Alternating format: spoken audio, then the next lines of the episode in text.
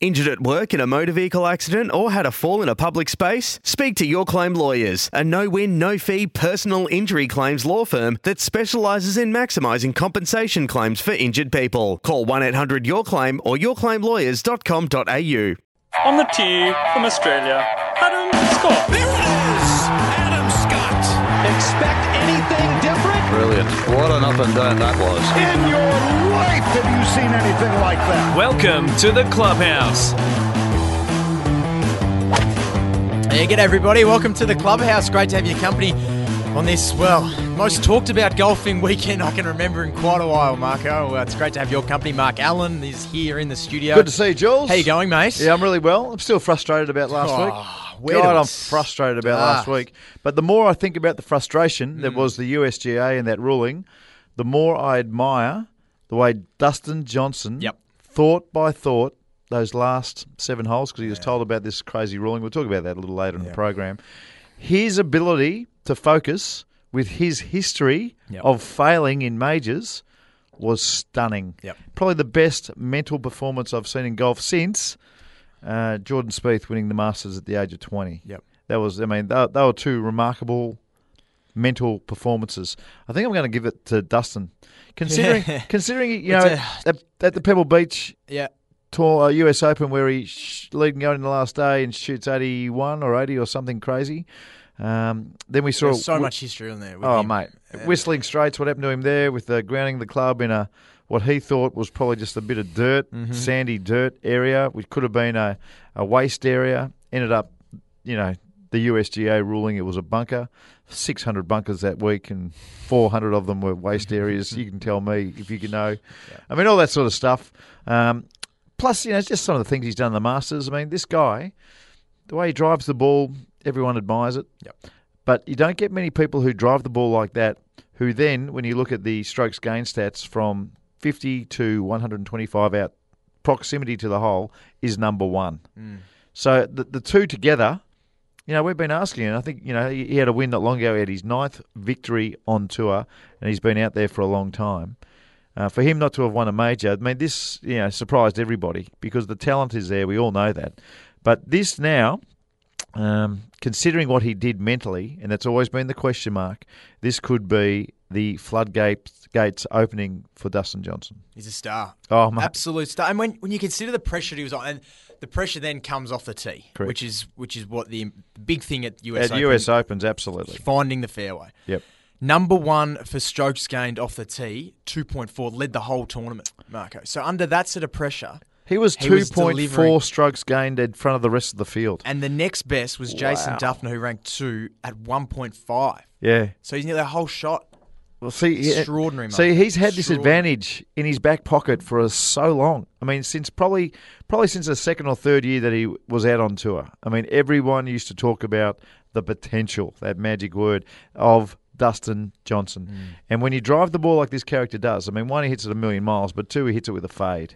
And he hits it with a fade with a really shut club face, which is pretty much the way to do it if you want to hit the... power fade. Yeah. And there's nothing better, mate. You know, it's the old Lee Trevino saying. The old Lee Trevino saying, which sticks in your head for a long time, all the amateurs are trying to draw it and all the pros are trying to fade it. I mean, it's been that way for a long time. So this guy hits fades with a shut club face, which means, I mean, if you don't know what it means that the club face stays square through the hitting area for a long time. Lee Trevino used to do it as well. An unbelievably shut club face at the top, a strong grip, shut club face coming down, and he would just hold it open, hold it open, hold it open. And he was one of the best hitters for the golf ball, one of the most consistent we've ever seen. Dustin Johnson has taken the Lee Trevino thinking through impact to a whole new level and added 60 yards to what Lee Trevino used to dish out week after week after week. Yep. We will get, of course, Marco, to the controversy soon, but we thought we'd start off with the positive stuff with Dustin Johnson's golf because it was extraordinary. I reckon for me, the up and down he had out of the bunker coming home, where he had no green to work with on that par three, and got up and down, that was the moment you went, he's got it. Yeah, that's right. On the 16th hole, I reckon. I think he hit the hole. Did he hit the hole a 10-footer on the way back? Yeah, I reckon. Is that the one you're thinking about? Yep. So... when he held that 10-footer, I mean, that was the one. Mm. No one knew what penalty he was going to get. No one knew whether it was going to be no penalty, a one-shotter or a two-shotter. And the reason is because when your ball moves, if you have been deemed for that ball to move, if you don't place it back, then it's a two-shot penalty. Mm-hmm. So no one knew. No one knew whether he was one shot in front, even with the guys coming second, or one shot behind the guys coming second. That's another story. We'll get to it. We'll get to that. We'll get to that in a tick. But I agree that the 10-foot putt that he holed on the 16th, that's when, okay, let's see how tough you are. And he was as tough as you've ever seen. It was a beautiful stroke, a beautiful weighted, tempo. I know it's kind of sounds weird, but that's the sort of stuff you look for. The tempo in that situation was magnificent. He stayed still. His body still moved. It was just beautiful to watch, poetry to watch. And then I'll tell you what, again, when he got on that 17th tee and pulled out driver, I thought, wow, this is the thing. I mean, I'm thinking to myself, does he actually know what is going on? Yeah. Does he actually know whether he's one shot in front? Did he have a feel for it? Because I thought if he thought he was one shot in front, you would just take the 6-iron out and hit a 6-iron down the fairway, and then because you're so good with the wedges in your hand, you just wedge it on the middle of the green, and hopefully you hole a quick putt, downhill. What about the approach into 18? Seriously. And I don't think anyone had done that all day. No. It's a tough hole off the tee. Yeah. So he's nailed his drive. I reckon it might have been a little bit heely, to tell you the truth. Might have been a little bit heely, but sometimes that drive out of the heel starts low and cuts back to the centre. Sometimes it's the safest way to hit a golf ball under a lot of pressure. Roger Davis did it for 20 years of his golfing life. Heeled him right down the middle. And I reckon Dustin Johnson did exactly the same thing. There's nothing wrong with heeling one. Nothing wrong with heeling them straight down the middle when your club head speed's 128 miles per hour. Right. There's nothing wrong with that at all. But to be over the golf ball, ready to pull the trigger with the history that Dustin Johnson had and not knowing the real, I think he was 3 shots in front at that stage. Yeah. Not really knowing what the situation was. Could have been 1 shot in front. Then some cameraman's earphone goes off, goes doot, doot, doot, and he had to stop. He stops in that situation, comes back. Now, I've seen players explode in that situation. Yep. But his head was in the right place. Yep. He looked, he said, come on, mate, and went back to it, got back into his rhythm, got his head back in the game, and then with the aid of the Pro Tracer, one of the great inventions in golf, how good. Telecast. Wow. It was magnificent. That ball was gun barrel straight. Gun barrel straight. It was just one line up and down. Yeah. In fact, we were really lucky. I reckon the shot tracer was on a slight angle. Yeah. Cuz that's the only reason we saw it coming down. Yeah. It was such a beautiful shot, landed in the right place. It probably, going 6, I reckon it was a 4-footer. I reckon it was a 4-foot putt. It was the quickest putt on the golf course, really. But it didn't matter at that stage, and he hit a beautiful putt, birdieing the last. I think he had 3 birdies on the day and just 1 bogey on that front 9. The shoot to 68, then the USGA turned it into a 69 or whatever happened. I can't even remember the last score. I was just so frustrated with what the USGA were doing. Yeah. That was magnificent, man. I heard an interview with you mid-morning after the tournament. Gee, you were fired up. I was disgusted. Yeah. I really was disgusted. And I will release a little bit more of that disgust after the next break. I can promise you, because it's just – it had the potential – to do real damage to our sport. Yep. And I'll talk about that in a tick. What do you think of Jason Day's performance? I thought he was unlucky on the first day. Yep. Really unlucky in terms of the conditions that he was on and off.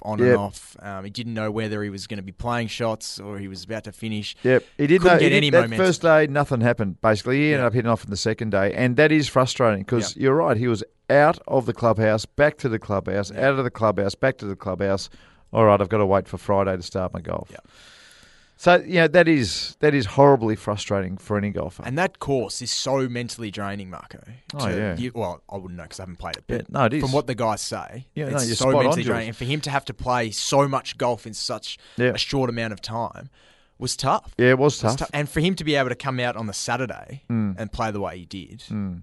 31 on the front nine. Yeah, it was very good. Yeah, the way I saw Jason Day play, he's the number one player in the world, and I reckon he had an off week. Yeah. And he was still had a chance to win on the back nine on Sunday. Yeah. And that's where you want to be as the number one player in the world. But he was probably, yeah, you're right. He was probably 2, 3, 4, maybe 5% off. And on that course, he had so many, I reckon, good shots in, and he just couldn't quite get to the right part of the green, and it would roll back to the front, or it would go over to the side, and then it would roll right away. You're exactly right. And he had putts that just lipped out or just rolled over the edge of the hole. Yep. Just couldn't quite.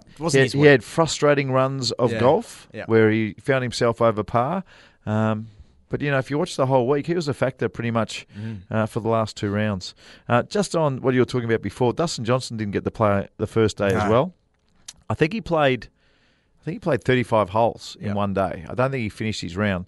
But after two rounds of golf, US Open, so basically two rounds in one day, he hit 31 greens in 36 holes in a US Open. Extraordinary. Now, that was aided by the downpour the day before. Yep. But still, mate, 31 greens in 36 holes in a US Open, it doesn't happen very often. It just doesn't. How quick would it have been if they didn't have that downpour? Do you reckon? Well, now you're starting to talk my language because I think the greens on Thursday and Friday without the downpour, I don't think they would have been. I know from experience that amateur people running professional tournaments don't have much clue. Yeah, they just don't. They don't, and we've seen it. And I'm going to go ballistic after the break. Yeah. But they just don't. They don't. So I think the greens would have been faster and harder, pretty much for the whole event. And I reckon by Sunday, they probably would have been out of control, and it could have really derailed the whole tournament. So I think, in actual fact, now looking back, and now Oakmont pretty much has the fastest greens in the world for professional majors. It does. Yep. Mm-hmm. It's got this strain of poana grass on the greens that no one's ever seen before. No one seems to be able to recreate it. But you know, the members play this golf course and the greens are running at 15 or 16. Why they would want to do that, I've got no idea. But they love the prestige of the toughest course in the world. It's the toughest course. Of course they do. But what it does is it makes the course less interesting, because if you have greens at the correct speed for your golf course, then you can put the pins in interesting spots. Instead, when the greens are running at 16, you've got to find flat spots. Yeah. So one flat spot after another. And I was talking about this during the week. Somewhere like Royal Melbourne, the correct green speed for Royal Melbourne with the slope on the Royal Melbourne greens is probably 12.5. And if there's no wind, they can sneak it up to 13. And you can still have an interesting Royal Melbourne layout. For somewhere like Victoria Golf Club, where the greens are just on an angle, basically, there's no real slope to them. They're just on an angle set from back to front, pretty much every green. You can only have them running at about 11.5 or 12. At Huntingdale, when Huntingdale had the Australian Masters for 30 years, before they redid the golf course and kind of half-stuffed it up, it's getting back to where it should be now, by the way, but when the old days when the greens were dead flat, they used to play that tournament with the greens running at 15 or 16, and it was okay. You could still put pins all over the greens, and they were very flat. And even though the greens were running at 16, the wind really didn't have that much effect on the ball oscillating or moving off its place. But at this golf course, to really see all the interesting pin positions that you could have, probably 13 or 14 would be the go. Yep. And you could really use all the green. But I just feel like if the members are bragging about their golf course, their greens running at 16, it would be, in the end, a boring golf course to play day after day, because you just don't have many options. Yeah. You don't have, and you've always flat. You're always putting to a flat hole. You know, you want the curlers, you want those curling putts. You want to see players having to fade a 6-iron to a back right pin, or draw a 8-iron to a back lefter. You want to see all that sort of stuff. Before we get to a break, what did you make of the Fox Sports coverage? Oh, I turned it down in the end. Yeah, I wasn't impressed. But look, they're so new to it. I think, you know, they'll take a while, like everything. You know, they'll sort the bugs out and they'll make it better. So technology was good though. The technology, unreal. Yeah, technology fantastic. Maybe the chemistry not quite there. Yeah, probably. But, you know, they can work on that. Mm-hmm. They've got a long time to work on it. So. Love the split screen, Marco, with the tracer on the left side. Yes. And then the almost like the Hawkeye on the right. That was a great innovation. Where it was showing you exactly where it was in relation to the fairway and following the ball down. Yeah, I'm with you. Because there's nothing worse in golf, I reckon, watching and seeing a ball... a white ball on a blue sky or a white sky background and watching it fly. You got no idea where it's going. No idea. Seriously, no idea where it's going. And that Dustin Johnson shot that we saw to the 72nd hole to win the tournament, that if they just kept that shot, I mean, you wouldn't be able to see anything. But the Pro Tracer, it is magnificent. So I'm with you. I think the Fox Sports technology, split screens, Pro Tracer, probably stats, all that sort of stuff was great. I think chemistry amongst the presenters probably just needs to lift its game, but they'll be right. Yep. They'll be right, mate. They've got so many people to choose from over there. Didn't mind too, Marco. A bit of they didn't do it live, but post show and in the highlights they had a few of the guys mic'd up. You see Jordan Spieth and his caddy were mic'd up a little bit, and they talked about they went back and played what he was talking to his caddy about before he played his shot, which I know is something that you want in all golf. Why would they do that? Why would they recreate it? Why wouldn't they just put a microphone on the caddy and actually do it live? Well, yeah. Anyway, US Open. At least they had a crack. At least they had a crack. Yeah. But they're silly. Yeah. Because pros don't want to wear the microphone. Yeah. But when you have people in close proximity, if you're my caddy and I'm playing and you're wearing the mic, I mean, in the end, you would just know that my caddy's wearing the mic and you would talk to help people listen. Yeah. I mean, that's just the way people in the entertainment industry. You're in the entertainment industry. Mm-hmm. You would help the entertainment industry with those chats, player caddy chats. You just would. We're going to get to a break, Marco. We're going to come back and talk about the controversy that was the final round and Dustin Johnson's penalty stroke. Was it a penalty stroke? Was it not? And perhaps I think the most extraordinary interview I've seen in quite a while, and that was Jeff Hall on the Fox Sports coverage mid-round. He was made to look stupid. Yep. It was beautiful. We'll talk about that next. Well done to the Fox people for making the USGA look stupid when it was needed to be done. This is the Clubhouse. Back after this. In your life, have you seen anything like that? You're listening to The Clubhouse. If you have a rules official there, okay, on that hole, I thought that it was binding, his decision. Whatever he decides, that's what you decide. And sometimes you may call in for a second rules official for a second explanation, and that ruling is binding. I just didn't understand how they could say that we may or may not assess you a penalty. You still have 6 holes to go, but you know, who knows who's leading the US Open. I just saw that the guys were making a lot of mistakes coming in because I think because it became such an unnerving situation, I didn't think it was fair to anybody. It wasn't fair to Dustin, it wasn't fair to the other players who had a chance. This wasn't fair to anyone. Wasn't fair to anyone. There's Tiger Woods talking about the controversy at the final round of the US Open, Marco.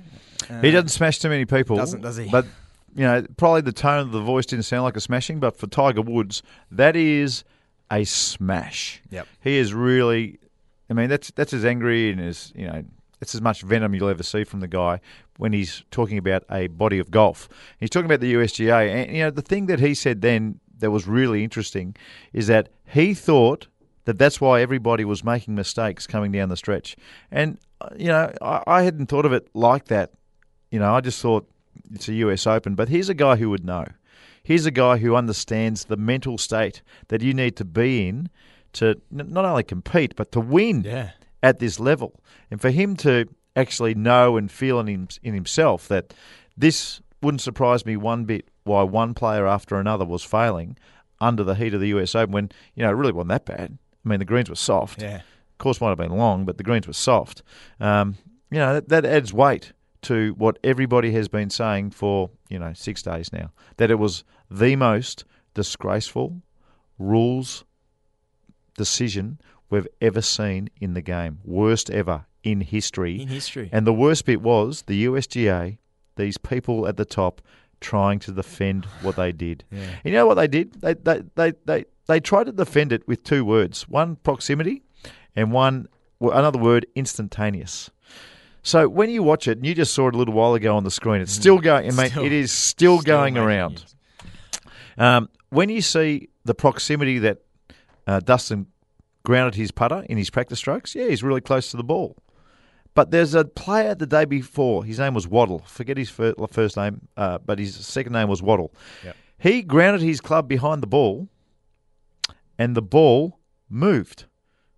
But they had a look at that, and they said, you've got no case to answer. So when these two characters came on, and they saw Dustin, with the proximity of his practice stroke, ground his club, and then they used that other term about when the ball moved. They said it moved at the same time as he grounded his putter while he was looking at the hole, and then he put the. It did not. No, it didn't. That was just a lie. The putter was in the air. The putter was well and truly in the air. The putter had been grounded. Then he. And this is what players do. The last look, they have the putter on the ground. So when they're looking, it can't wobble into the ball because it's on the ground. So that's what they do. They have a couple of practice strokes. Guys who have their practice strokes next to the ball have a couple of practice strokes while they're looking at the ball, ground the putter, then look at the hole for the last time. And the reason they ground the putter is so it can't wobble into the ball. Then they looked back, put the putter up in the air, and started to move it behind the ball. Now, we've all seen the footage. Yep. That ball didn't move until he was just about to ground the putter again right behind the ball. Luckily, he did not. So for these guys to get up and use the synchronicity, I think the term was, of the grounding of the club, as a reason for why they overturned the ruling, well, that's just a lie. A blatant, disgusting, life-changing lie. If Dustin Johnson got affected by that on the 12th tee, was affected, if he did, and he lost another major, you wouldn't blame him for never recovering. It still makes me mad. Every single tour player, when they looked at it, not one of them thought that the ruling was correct. And like Tiger Woods was talking about then, there was a walking official with every group, like there is pretty much in all tournaments run by amateur bodies. This is the way they do things. You know why they do it? Because it gives all the boys, all the gang, all the amateur boys, a chance to be involved with the biggest tournament that they run. Yep. And that's okay. But they've got to be competent. And the guy who was walking with Dustin Johnson was very competent. Dustin Johnson didn't put the putter down and try to hide what happened. Dustin Johnson saw the ball move, put his hand up in the air, brought the playing partner over, brought the rules official over. The rules official said, did you cause that ball to move? He said, no, I didn't. I didn't put the putter down behind the ball. Mm-hmm. It's not part of the rule, by the way. If you ground the putter these days, the ruling is, did you cause the ball to move? Yes. So he's done everything right. And, in this game, they jump up and down, and they shout from the treetops that we don't need referees, we don't need umpires in our game because it is a moral, that's right. It's a noble sport, and we make the decisions ourselves. Yes. So this guy's made the decision himself, and the USGA have destroyed that notion for everybody who was watching this week. Yep.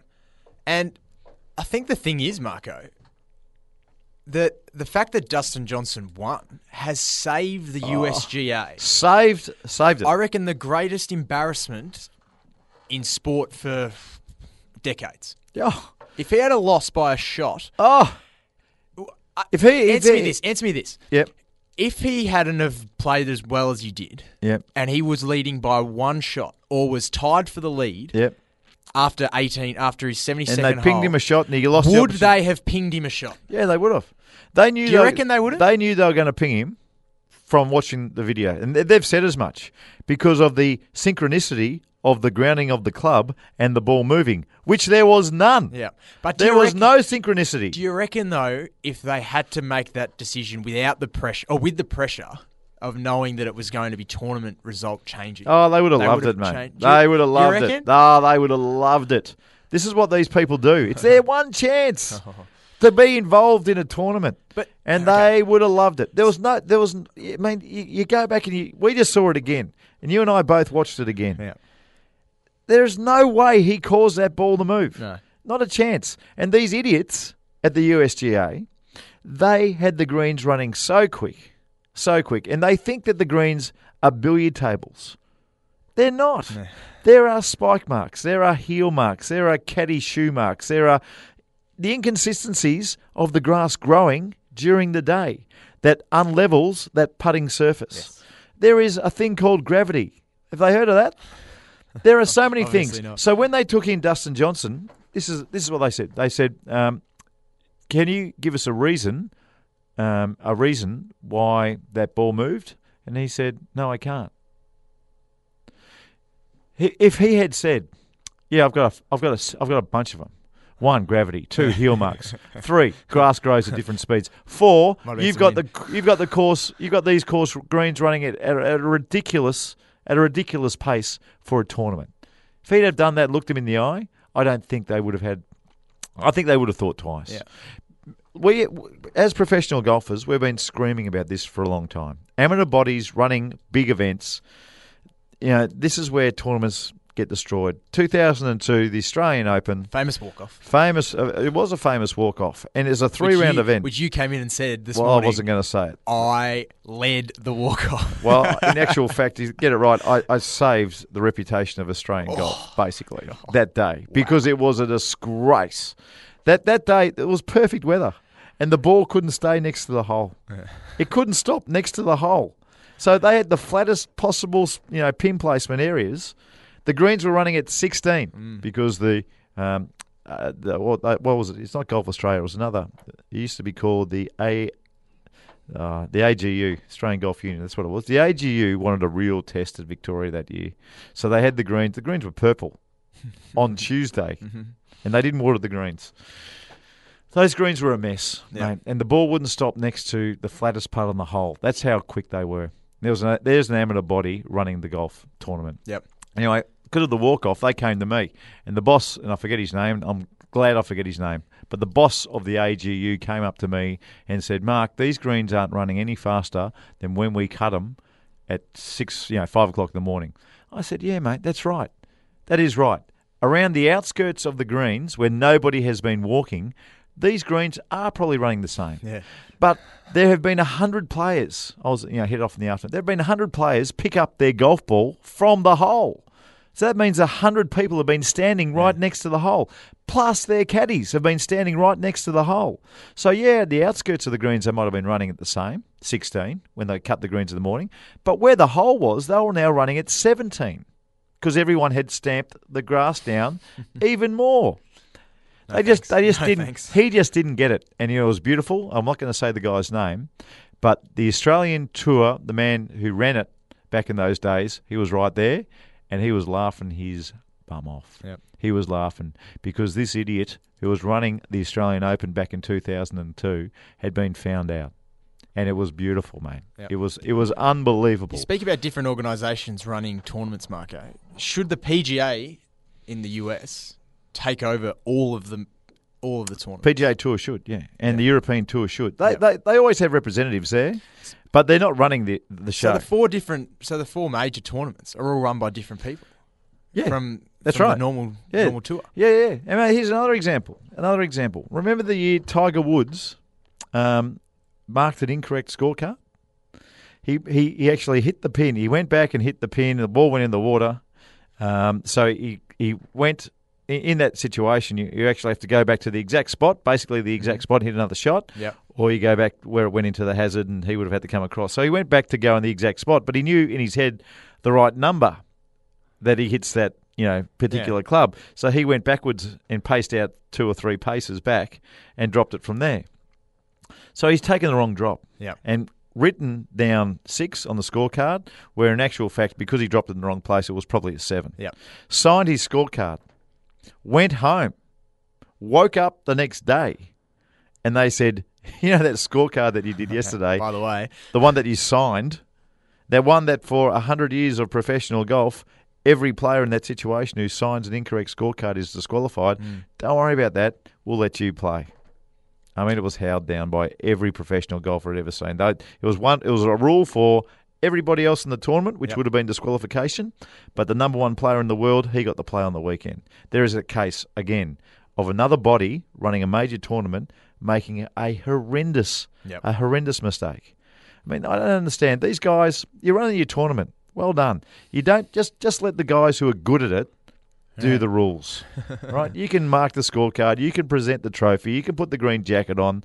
But when we're talking about the rules of golf and how professional sport golf should be played, just let the pros do it. Yep. You guys just, you know... They do it every week. Go and have a beer at the clubhouse. Let them do it. Just nick off. Yep. Just nick off and let the boys who know what they're doing run the big tournaments. Final one before we take a break, Marco. Yep. Has the notion of the benefit of the doubt for players, is it gone now? Well, again, you know, the R&A and the USGA, they will shout from the highest treetops that this sport is different and better because we self-regulate. Yeah. So, you know, in this situation, they didn't let him self-regulate. No. They came in over the top as referees, and that's why they look stupid. Yep. So I think hopefully that, you know, as a golfer, and you too, mate, you know when you do something wrong, yep, you've got to call that penalty. Absolutely. That's why this game is different from the other games, and why the sponsors all want to get on board. So if you're going to call it a noble sport because of that, then you've got to empower the player. Mm. You've got to empower that player. That's it. It's been the cornerstone of golf for a million years. Since the beginning. Yep. Going to get to a break. Jordan Spieth's coming down under to play in the Australian Open again, Marco. Yeah. We're going to talk about that next. Beautiful. In your life have you seen anything like that? You're listening to The Clubhouse. I guess you could say Dustin Johnson's halfway to the grand slam of poorly handled rule situations. He's got the PGA of America, which Mike used the term a big bogey. That was a triple bogey. That cost him the tournament. That was a mess. And this thing could have been much bigger than a big bogey and asking for a mulligan and where we are right now. There was not a player in the locker room I talked to. The looks on the faces of Jeff Hall and Tom Pagel indicated how uneasy they were with the entire situation. This is no doubt, no matter what the apology is and no matter how first class Mike was there, this hurts the USGA's credibility, whether it's, taking away your putter or potentially taking away the US Open from Dustin Johnson. You know, luckily, this wasn't much worse than it could have been. One of the better shows on the Golf Channel in the US, Marco. That's Golf Central from the Golf Channel. Oh, why don't we get this Golf Channel down here? It'd be great to get that fascinating argument about the Dustin Johnson saga. Yeah. Oh, well, that's the way it goes, mate. And they made the USGA again, another body making the USGA look pretty foolish. Be good to get the Golf Channel out here, wouldn't it? Oh. Come on, Foxtel. Seriously, just organise it. Yep. I mean, it's so easy. It's so good. You know, it's good. Yeah, you know, Golf Channel, they have their own breakfast program. Yeah, and they have their own reality TV shows. Yeah, all that stuff. It's great. That Speed golf. That breakfast program on the eastern seaboard of Australia would start at about 9 o'clock at night. It'd be awesome. It's like so Mike good. And Mike on ESPN. Exactly. Boom. Exactly. Hey, too easy. Jordan Spieth's coming down to the Australian Open. It's at the Australian Golf Club, of course, where he won 2014. It's a huge performance. Look, little birdies are telling me that Adam Scott and Jason Day are pretty much are very close to putting their names down. Mm. If that happens, that's great news for the World Cup. Yes. Because they'll all be coming here. That's Rory McIlroy, we saw, doesn't want to get involved with the Olympics. Yep. The Zika virus has scared him off. Tell me this. I want to ask you a question. Yeah. If the Zika virus broke out in a state called Georgia in April, do you reckon all the pros would still turn up and try and win the green jacket? I reckon they might. I think they'd take the risk. Yeah. It's just another. It's another one. And, you know, the boxing. How about the boxing? The amateur boxing in the Olympics. So the pros are going to take away the belts of any professional boxer who goes to the Olympics. You know. It's just what's this Olympic people? What are they doing? Have you noticed, Marco, that the only people thinking about pulling out of the Olympics because of the Zika virus are athletes from sports where it doesn't really matter much to them, like Andrew Bogut, and Dellavedova, and Jason Day, Adam Scott, and Rory McIlroy, Mark Leishman, all the tennis players. Yeah, they don't care. They don't care. But everyone else. Fair enough. They want to go. That's their big tournament. Yeah. Anyway, they do not care. Jordan Spieth's coming down.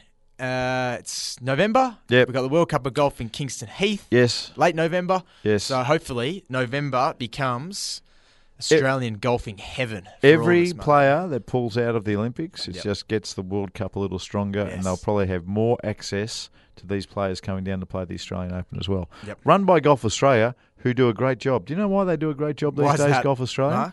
Because Trevor Herden, who used to be who used to run the tour here in Australia and was taken over to the US. He actually did some time. Trevor Herden runs a tight ship as far as rules and regulation goes. He's a professional. And Golf Australia, to their internal credit, got him over, and he runs all their tournaments. Yep. That's why the Australian Open is one of the better amateur-run tournaments the world's ever seen. Yep. Because Trevor Herden's a gun. How the greens going to be at Kingston Heath, Marco, for the World Cup? They'll be perfect, mate. Yeah, they'll be perfect. You know why they'll be perfect? Because professional organisation will run the World Cup. Yep. It's called the US Tour, and they won't stuff it up. No. There's no way those greens will be running at 13 or 14 because they know it gets pretty windy here in Melbourne. It gets very, very windy here in Melbourne. Hot. And if it gets windy, then they can't put the pins in the interesting spots at Kingston Heath, which makes that golf course so good. Yep. So the greens will probably run at 11.5 or 12. Perfect. I like it. They're smart, mate. Very nice. Hey, question without notice, because got a couple of minutes, but Oakmont this week, widely seen, I reckon, as the toughest golf course in the world. Yep. What's the toughest golf course you've ever played, Marco? Well, I'll tell you, there's a couple of golf courses, but one wind affected, Moona, where they used to play Australian Opens. They used to. Yes. That's another. The old AGU thought it was going to be the home of the Australian Open for a while.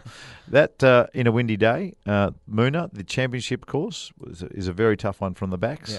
Yeah. I played Torrey Pines 2 months before the US Open that Tiger Woods won. That was unbelievably tough. Mm-hmm. All the amateurs that we took over to over there to go to the Masters played, and none of them broke 100. Not one of them. So I mean, it was a very tough golf course the way they set it up. Yeah, they're probably my two toughies. Yeah. Yeah, but you know, you're just banging your head against a brick wall. I mean, why would you play it? You know, go play a golf course that's fun to play. Yeah.